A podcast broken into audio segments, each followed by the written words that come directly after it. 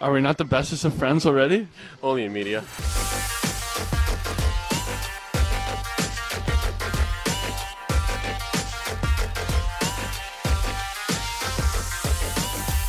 Hello, and welcome again to the podcast that is only two places behind the Dallas Stars in the Disco Central Power Rankings. It's, of course, time to do a little stargazing. It's been a bit, Logan. How are you? I am doing certainly better than the Dallas Stars are doing, that's for sure. I mean, they got a win over the weekend, three-point weekend. I mean, the win came in a shootout. So did the loss. Wait, no, they scored in overtime. Never mind. Yeah.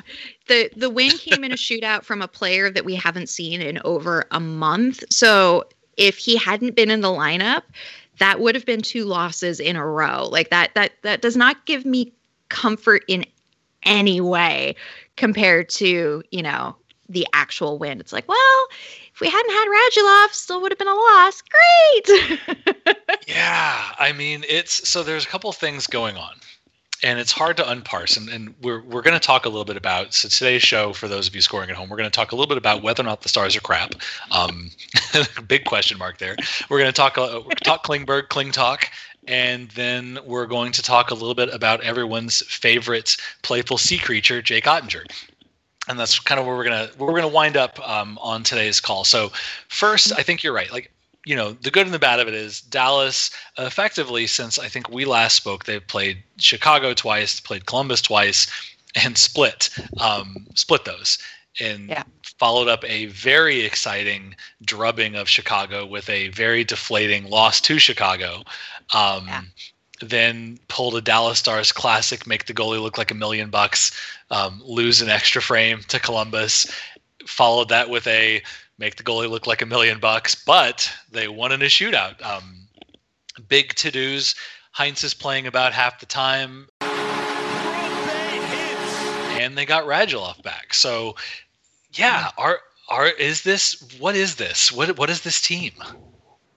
I feel like I've been put in a revolving door that's been like turbocharged, and then I've been spit out and told to walk in a straight line. And I'm just sitting here going like, no, you want the impossible. Like I don't know anymore with this team. That's the most frustrating part, because they've only won, 2.5 games ish basically since February 1st. Yeah. They're 3-5-2 in their last 10.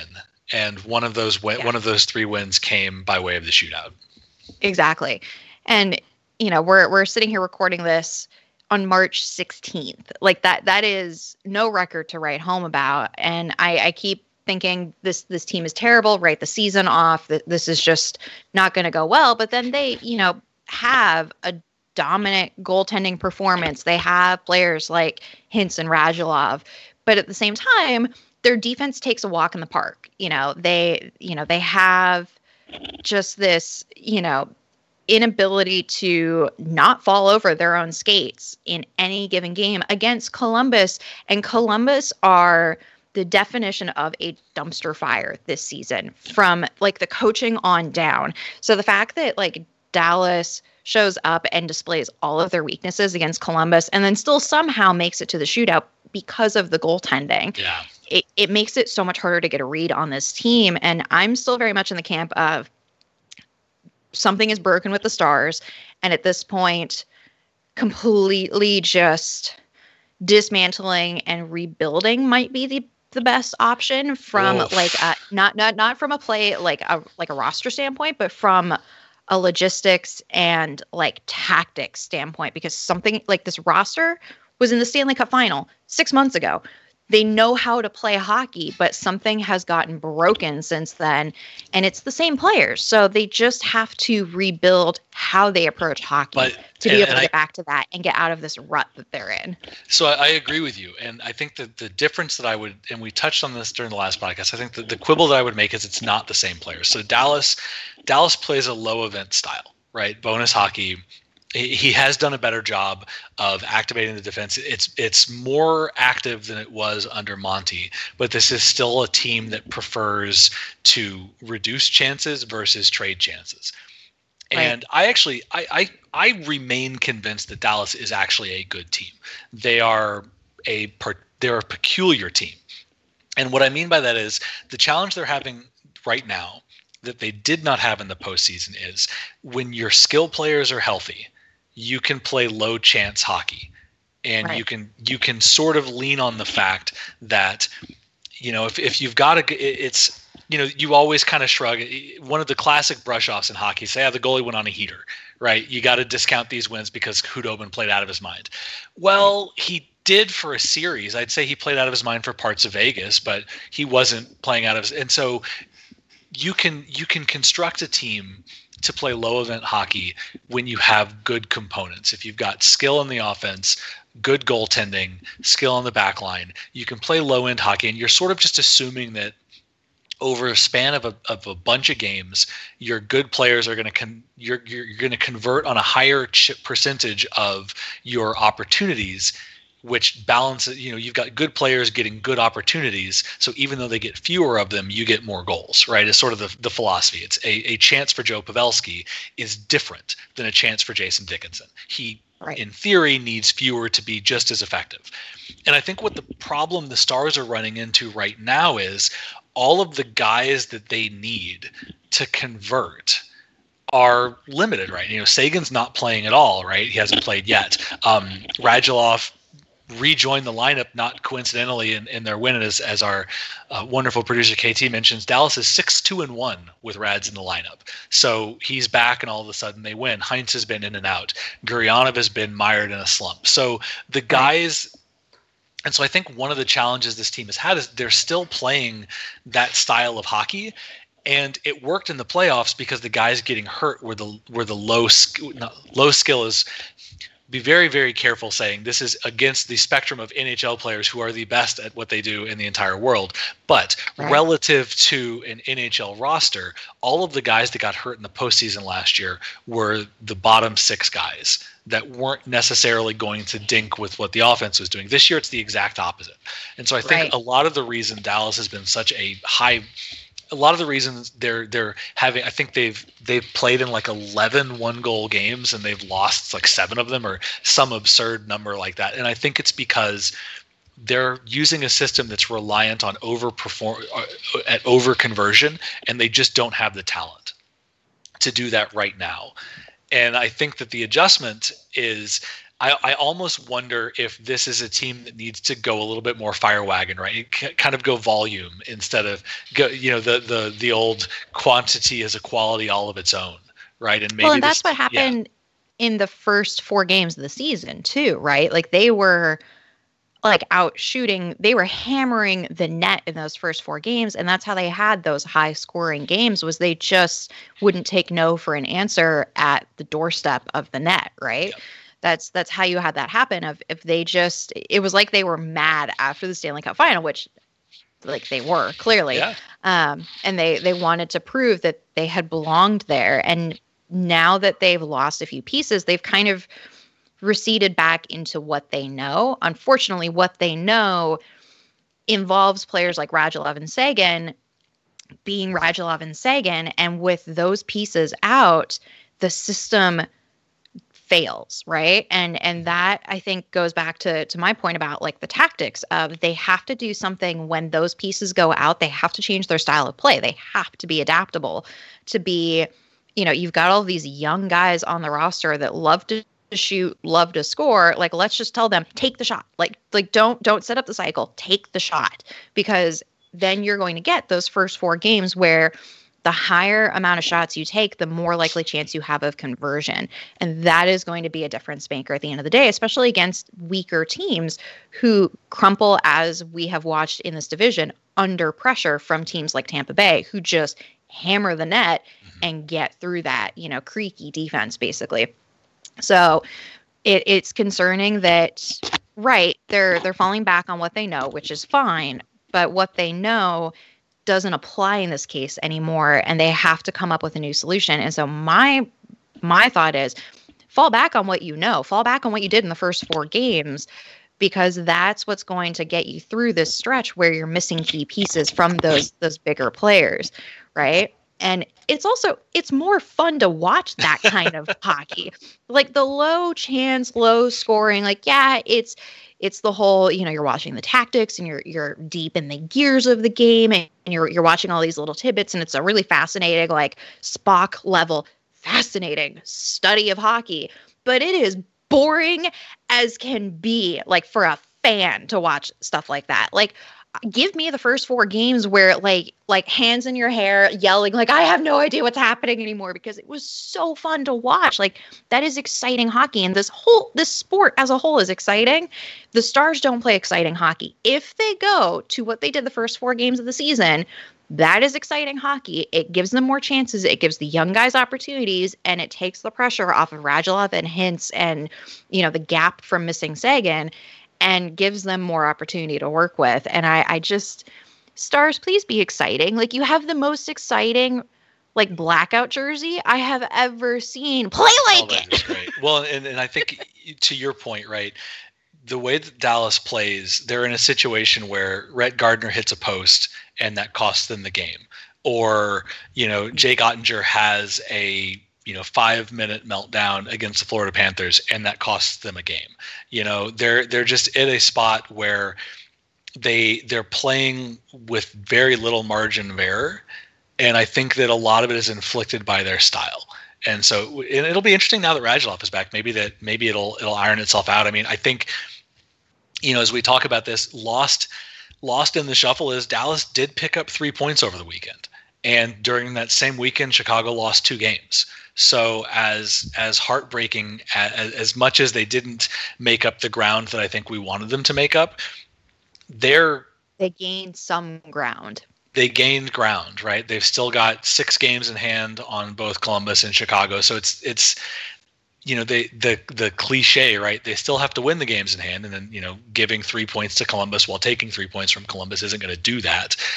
Ditto trading wins with Chicago, right? But this, if this were a normal season, if we were 40 games from the end, if they had a normal schedule, I think you would look at the past week and say, all right, they're starting to figure this Heintz in and out thing out, and Radulov is getting back, and Ottinger's playing well, and they're accumulating points, right? They may not be getting all of the points, but they're getting some. In a normal season, I think we'd look at the last week and say that was, on the balance, it was successful, right? They took points out of 3 of the 4 games they played. They won 2 of the 4 games that they played, right? So it's better than nothing. And it's nothing. The start of the upward trend into better territory at that point.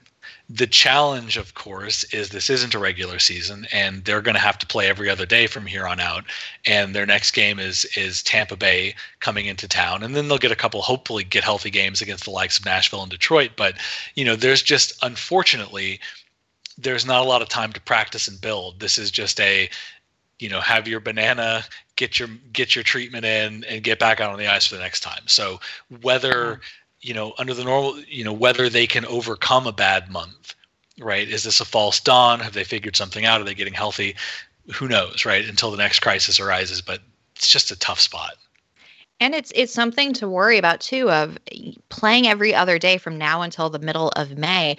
Guys are going to get injured. They're going to have to shuffle the lineup and be adaptive. And we have not seen adaptive in the last 5 weeks. Like that is not something the Stars have shown that they are capable of doing. Because when the going gets tough, they just stick with what they know and refuse to try to change any of it. And with the schedule built the way it is right now, they're going to have to be flexible. They're going to have to look at the roster and say, okay, if we lose this guy, if we lose this guy, if we lose this guy, what does our style of play look like? What do the lines look like? What do we tell the guys for on-ice plays? What matters more? Because they are going to have to change and be ready to change all of that. Like, they need to be running those things in practice so that if or when the worst happens and they drop 3 guys, if they practice, so that if or when they drop 3 guys due to injury, they have the systems in place. They know what they're supposed to do. And this is a good upward trend that we've seen in the last week, but given the mountain they still have to scale between now and May 10th, It is going to be a very hard mountain to scale. And, you know, this last week makes me cautiously optimistic.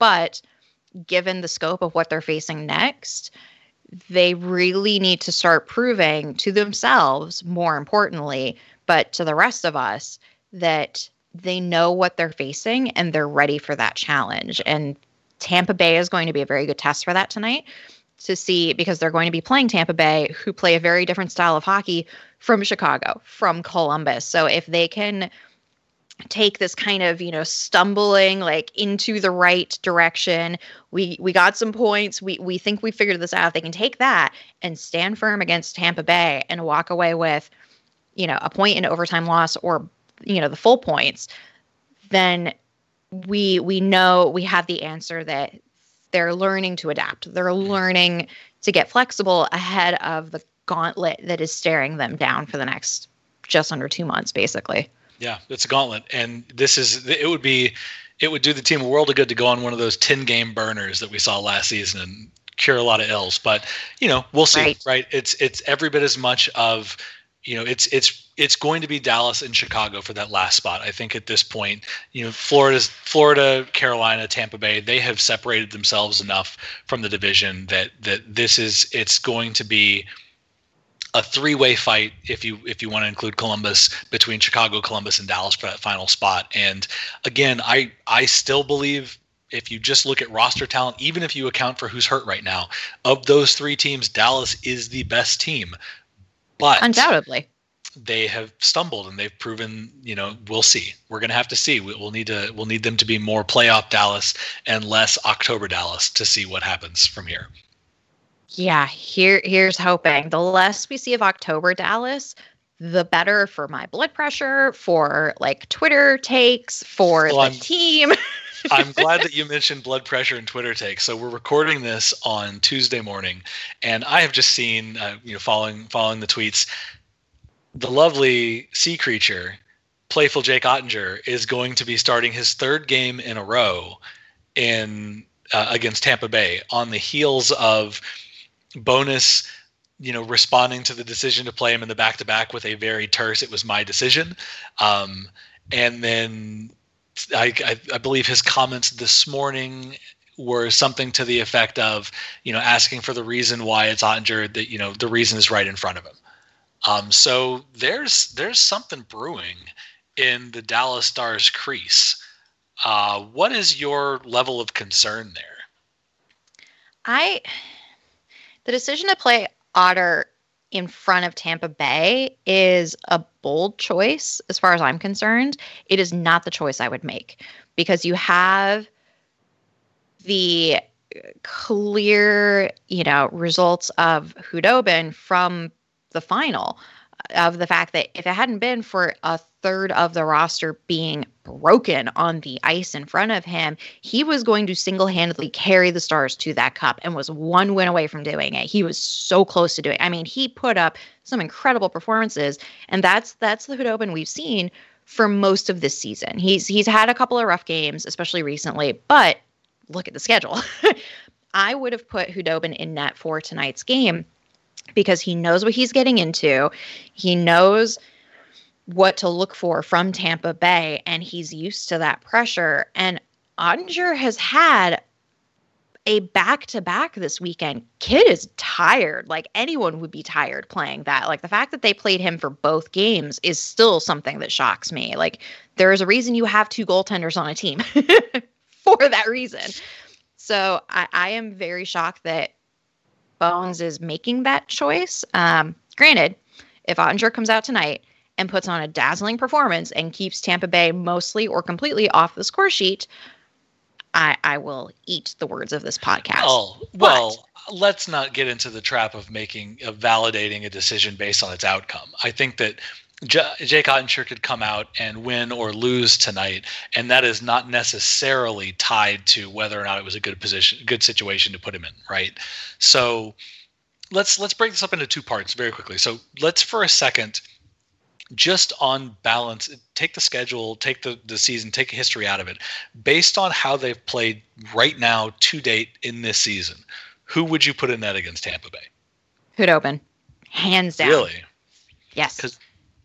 Interesting, because I think for me, if it's just based on performance this season, I almost think I'd give Oettinger the edge. He's, you know, Khudobin, his last time out was rough. his last time out was rough, but look at, like you said, the rest of the season, right? Like, he had a couple of rough games, but aside from that, he's been incredibly dependable and impressive in that net for Dallas. And Oettinger, we've talked about this in a previous podcast, that every time Oettinger comes in relief, they win the game, or he doesn't get scored on. Every time he starts, he pretty much, except for the one shutout in Florida, he gets scored on. And so if they were to, you know, like pull Khudobin after two periods, put Oettinger in, they would have the win locked up. They would have the shutout locked up at that point. But I just, from what I've seen of Khudobin, I would have put him in and maybe given it to Oettinger if I was looking at like the last like 6 games. But looking at the season as a whole, I would give it to Khudobin because Oettinger is tired after the back-to-back. He's still in that young goaltender stage of having 5 minutes of just losing his cool and not being able to get any kind of like footing on the ice.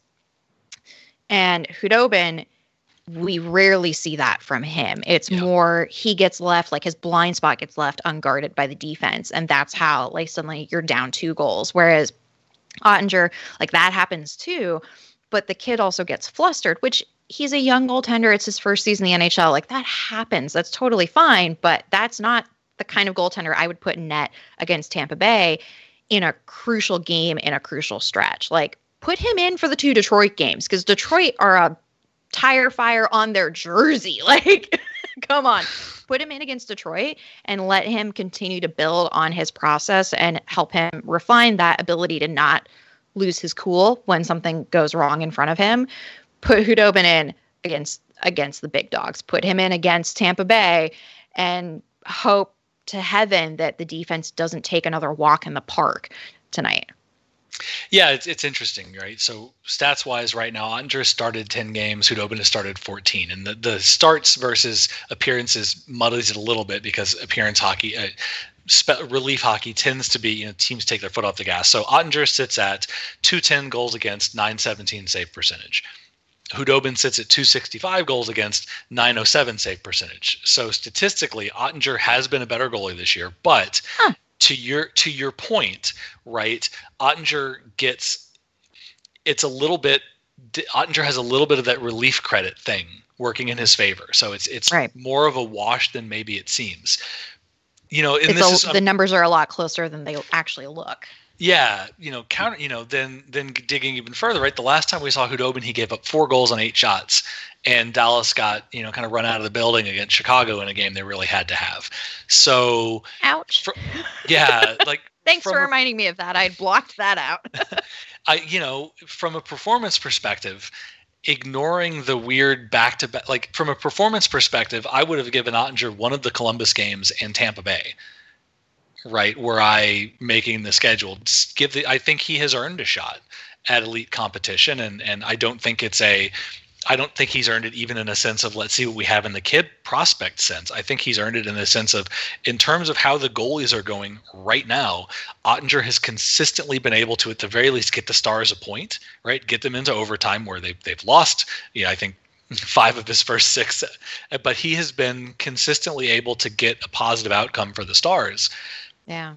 Whereas Khudobin's last go around, Khudobin's been a little bit more up and down this season, and he's got the track record. So I could argue against myself saying, you know, you want the guy that faced down Tampa Bay before, and then you get into the weirdness of like, okay, so if you don't start Khudobin now, his next opportunity will be on Thursday against Detroit, which is a week between games. So all of a sudden, you know. And in the same interview where he was talking about Oettinger starting today, you know, the team right now is insisting that Khudobin is healthy. So it's not a workload management. I feel like if it was a workload management issue, they'd put us all out of our misery and just say so, right? So it's the only explanation for me is that the team believes that Jake Oettinger is the better goaltender right now, and frankly, as is evident by the back-to-back against Columbus, believes that the situation is, you know, dire enough to start a 22-year-old kid 3 times over the course of 4 days. Right. Yeah. And I wonder too, part of how much how much age plays into that, right? Because Khudobin is on the very, very tail end of the age range for goaltenders, right? And Oettinger is incredibly young, so he can bounce back a lot faster. He has the ability to kind of, you know, shoulder 3 games in 4 days and not be a puddle on the locker room floor afterwards. Whereas Khudobin, like, give the guy some rest, you know, give the guy some ice, let him have a couple of days, because he is older. His body just can't bounce back that quickly anymore. Like, there's no way. Like, if they had done Oettinger, Khudobin, and then Oettinger again tonight, like, that is completely understandable, because then it gives Khudobin a couple of days between games. But at this point, giving Oettinger 3 games in 4 days is a bold choice. But I also worry because young goaltenders can still get injured. And that is a lot of games plus 2 sets of overtime and shootout, right? In those games. That is a lot of hockey that he has played in, or will have played in, 4 days. And if they decide to ride him for Detroit, that's what, 6 games in a week, basically. That's running into like his red line territory where they need to cycle Khudobin back in. I worry that like Bones might have taken a look at the stats and at Ottinger's recent performance and come to the conclusion that, yes, he's the better goaltender. He's got the stamina for it. Let's go with it. And I worry that he kind of got blindsided and went, let's ride him, without realizing the schedule is a nightmare for anyone, let alone the goaltending. Well, because at some point, right, you run into, you know, maybe you think Khudobin needs a couple of days to practice to fix his, you know, fix whatever hiccup game, but you also will eventually run into the point where, like, let's say Oettinger plays well against Tampa Bay and he earns the start against Detroit on Thursday. So then you've got another back-to-back heading out, and now it's been more than a week. Khudobin has, you know, there is a fine line between rest and rust, and the risk that Dallas is running on the Oettinger side, right, is running the kid into the ground. And if you wear him out, if you pull a Kari Lehtinen and wear him out, then need him later, you may not have him, right? That's a problem. Exactly. And flip side of that, if you ice Khudobin for too long, you're going to pull him out, and when you finally need him, he's not going to be sharpened. You know, it's he's still going to be defrosting. Yeah, exactly. There you go. Right. So, you know, Jeff Reese has been, you know, he's been good in the past, right, at managing workloads, and I guess this team has earned, at least in respect to their goaltending, the benefit of the doubt. For who they're putting out there, but it is a strange situation brewing right now, and it's a strange situation brewing at a time where Dallas could really use a little bit of calm and consistency. Yeah. The one thing that I lament that the league does not do is just changing goaltender in the game, not because they've let in 4 goals on 8 shots, right? Like I wish that they could do like put Oettinger in for tonight, put him in for the first Detroit game, and pull him after the second period and get Khudobin that final 20 minutes if all has gone well in the first 2 periods, so that Khudobin can shake the rust off. Oettinger gets to rest for that final 20, and then they can decide based on that who gets Saturday's start, right? That I wish that's something that the league would do more, is not change the goaltenders as a like punishment or kind of pronouncement on what's happened in the game to that point, but more because they just want to give the goaltenders a chance to both not get rusty, right? And to kind of shake up for the other team of like totally new goaltender, right? Totally new, you know, spots and angles that they have to try to get around. That's something I wish the league would do more of. Yeah, we'll see. I would be, that's interesting to me. I would be interested to see what a goaltender would feel like. Is it harder to play 20 minutes than, you know, like what's the level of, because, you know, you're sitting on the bench, you can't exactly, you know, go into the bullpen and take shots. So what would be the level of difficulty with a player like Anton Khudobin and having him watch 40 minutes of hockey and then come in? That seems, and then obviously the way the Stars are playing, right. you have to, I guess you assume that they have a lead at that point making the swap, right? So I don't know. We'll see. And I definitely want to, you know, I think this week will be very telling in terms of the pecking order. in the Stars crease, and then we can get into much later the looming specter of Ben Bishop, who, you know, he's a month plus out, but at some point there will be three of them and not two. However, I do want to go ahead and, you know, we've sort of started the annual tradition of Dallas hits a hiccup and the John Klingberg trade rumors have fired up. So wanted to get they're back. Where do you feel, where are your feels when it comes to Klinger and trade rumors? Over my victory green body. Are you kidding me, people? Have you seen his statistics? Have you seen his on-ice performance? Like, yeah, okay, dude has a couple of bad games.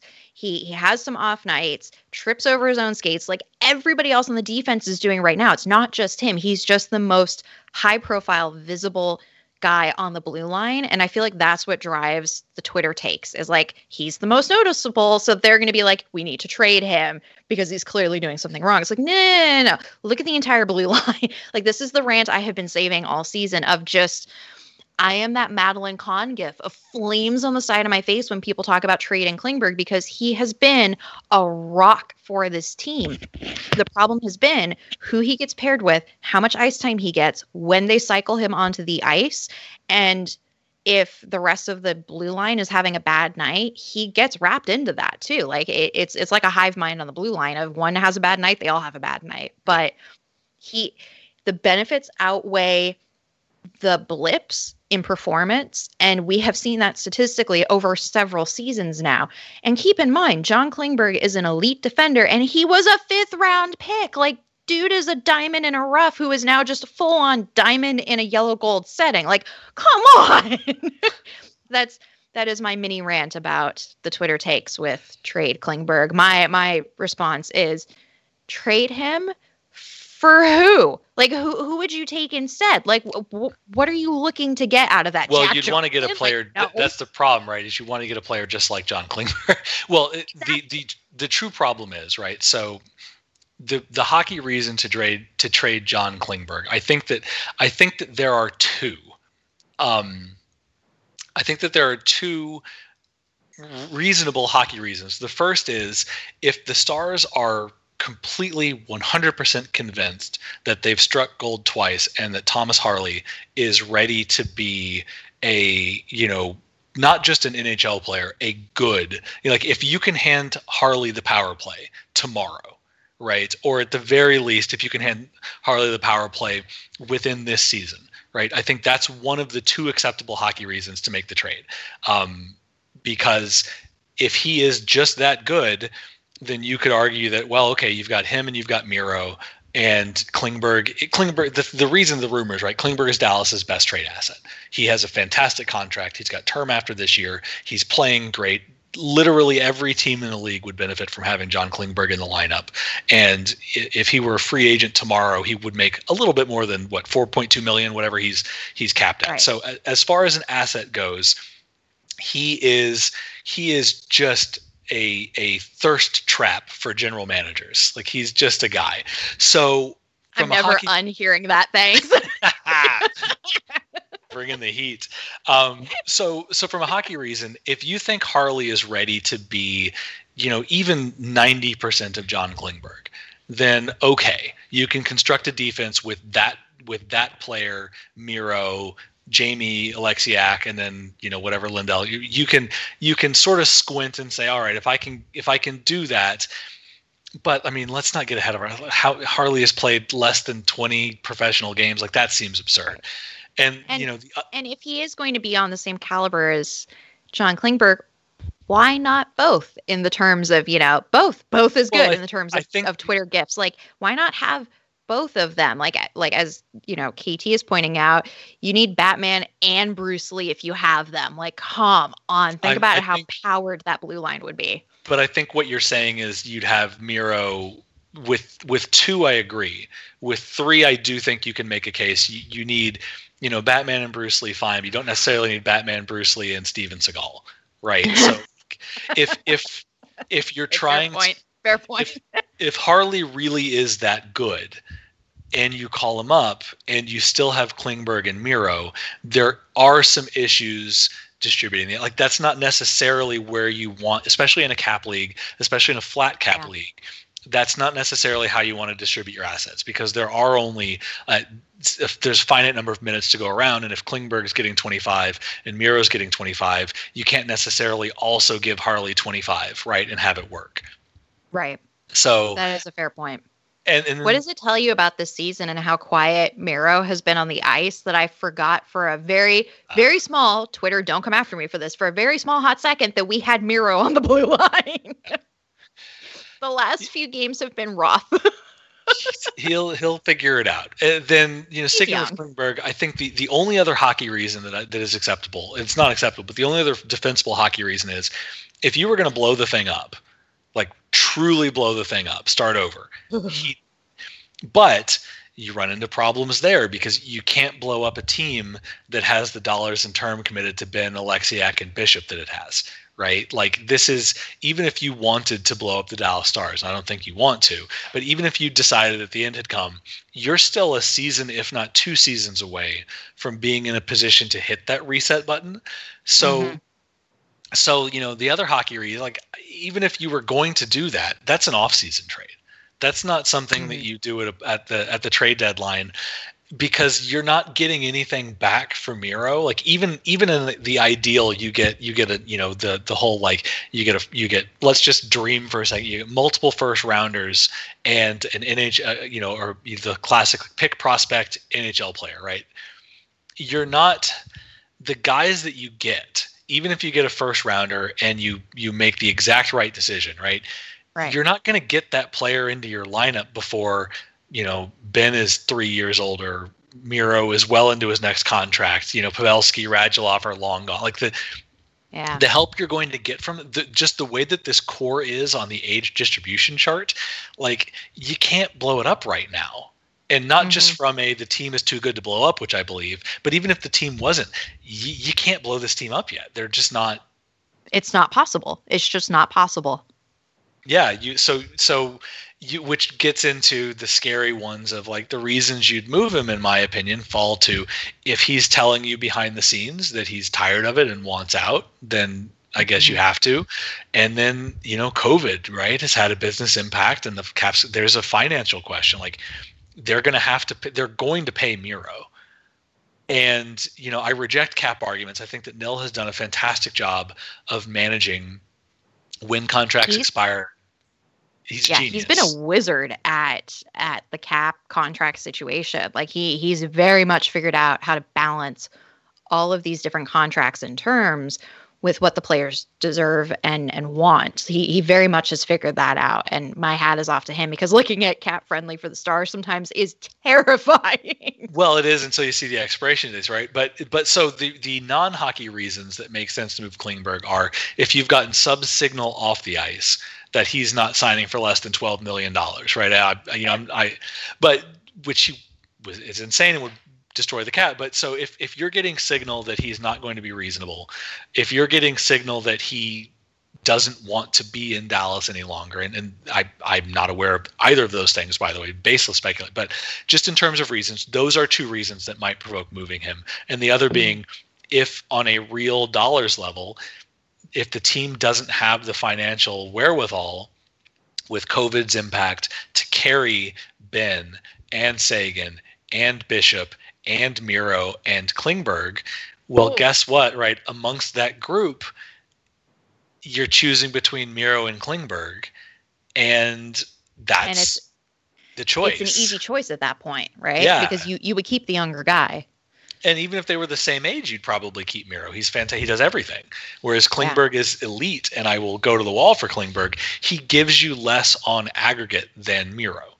Exactly. I would also argue for this team, what he gives you is more valuable right now, because this team is the downside to trading, which why I call it a blow up trade. To trade Klingberg in anything other than a blow it up situation, you would have to get back talent. You basically have to get back Klingberg, right? Like you're moving the team's most creative asset. Okay, where in this, if Harley's ready, like where in this system are you going to replicate what John Klingberg gives you? Which means moving him can only be interpreted as a, well, not going to work this year. We'll see what happens later. And it's also the, you know, trade him for what? Like who is available on the market that even comes close to equaling him?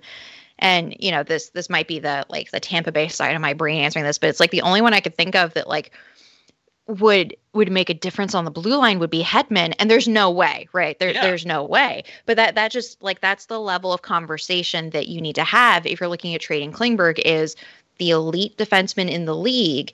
And they're all locked up on long-term contracts right now. And no one is going to move because of COVID. COVID is very much like, not just for like the front office, it's for the players too. The players are like, I've got a good contract. I've got maybe 2 years left before I have to do an extension. I'm going to stay put. I'll take this dollar amount. I'll stay put because heaven only knows where we're going to be in 12 months, let alone 18. We could be back to normal by then. We could still be dealing with like financial fallout in the league from COVID. So yeah, and they trying to trade him, it is like the magic bean situation of what are you going to get in return that makes it worth that trade. And well, before he got hurt, my answer to that would be Jack Eichel. If you really, I mean, no. That's one of the few trades that I would consider. I mean, I don't know why Buffalo would do that, frankly. No, I know why they would do that, because they want John Klingberg. Well, I just mean where they are in their competitive cycle. John Klingberg, even as a young, he's what, 26, 28, something like that. He would be out of his prime by the time that team competes again. So from Buffalo's perspective, if they were competitive, I just mean I was pointing out Eichel because he is the type of asset that you would have to get back in a non-rebuilding Klingberg trade. For that trade to be in any way defensible for the Stars, unless you're giving up and just accruing assets, you would need to get a player of that stature back. Because frankly, that's the caliber of player when you factor in term, when you factor in performance, when you factor in cap hit, when you wrap all of that together. Like, let's be very realistic about the quality of a player John Klingberg is. He is an Eichel level asset on the market, because find me another elite offensive defenseman that can handle business in his own zone on a sub $5 million cap hit that could get you conceivably 2 playoff runs, right? Like that is a flipping unicorn in the modern day NHL, and anything less than an Eichel return is insane. As long as Nil doesn't fall into the trap that some of the East Coast GMs have of like getting all starry eyed over Jack Johnson for no reason at all. Like as long as like he doesn't go for Jack Johnson, toes. I could swallow the Eichel trade given some incentive. Like I could handle that. If Nil for some reason jumps for Jack Johnson, that's when I'm sitting here just going, why? Like, just why? Well, if any trade with anything attached to it that brings Jack Johnson to a team should be a fireable offense at this stage. He is garbage. Exactly. On the ice, I'm sure he's a great person off. I have no idea, but as far as it, anyways. Hopefully this is all a worthless discussion because they're not going to be crazy enough to move their arguably best player this season on a great deal, but we'll see. Quick, and knock on wood for us, please. There we go. And then we'll see as well what happens tonight against Tampa Bay. Any closing thoughts, Logan?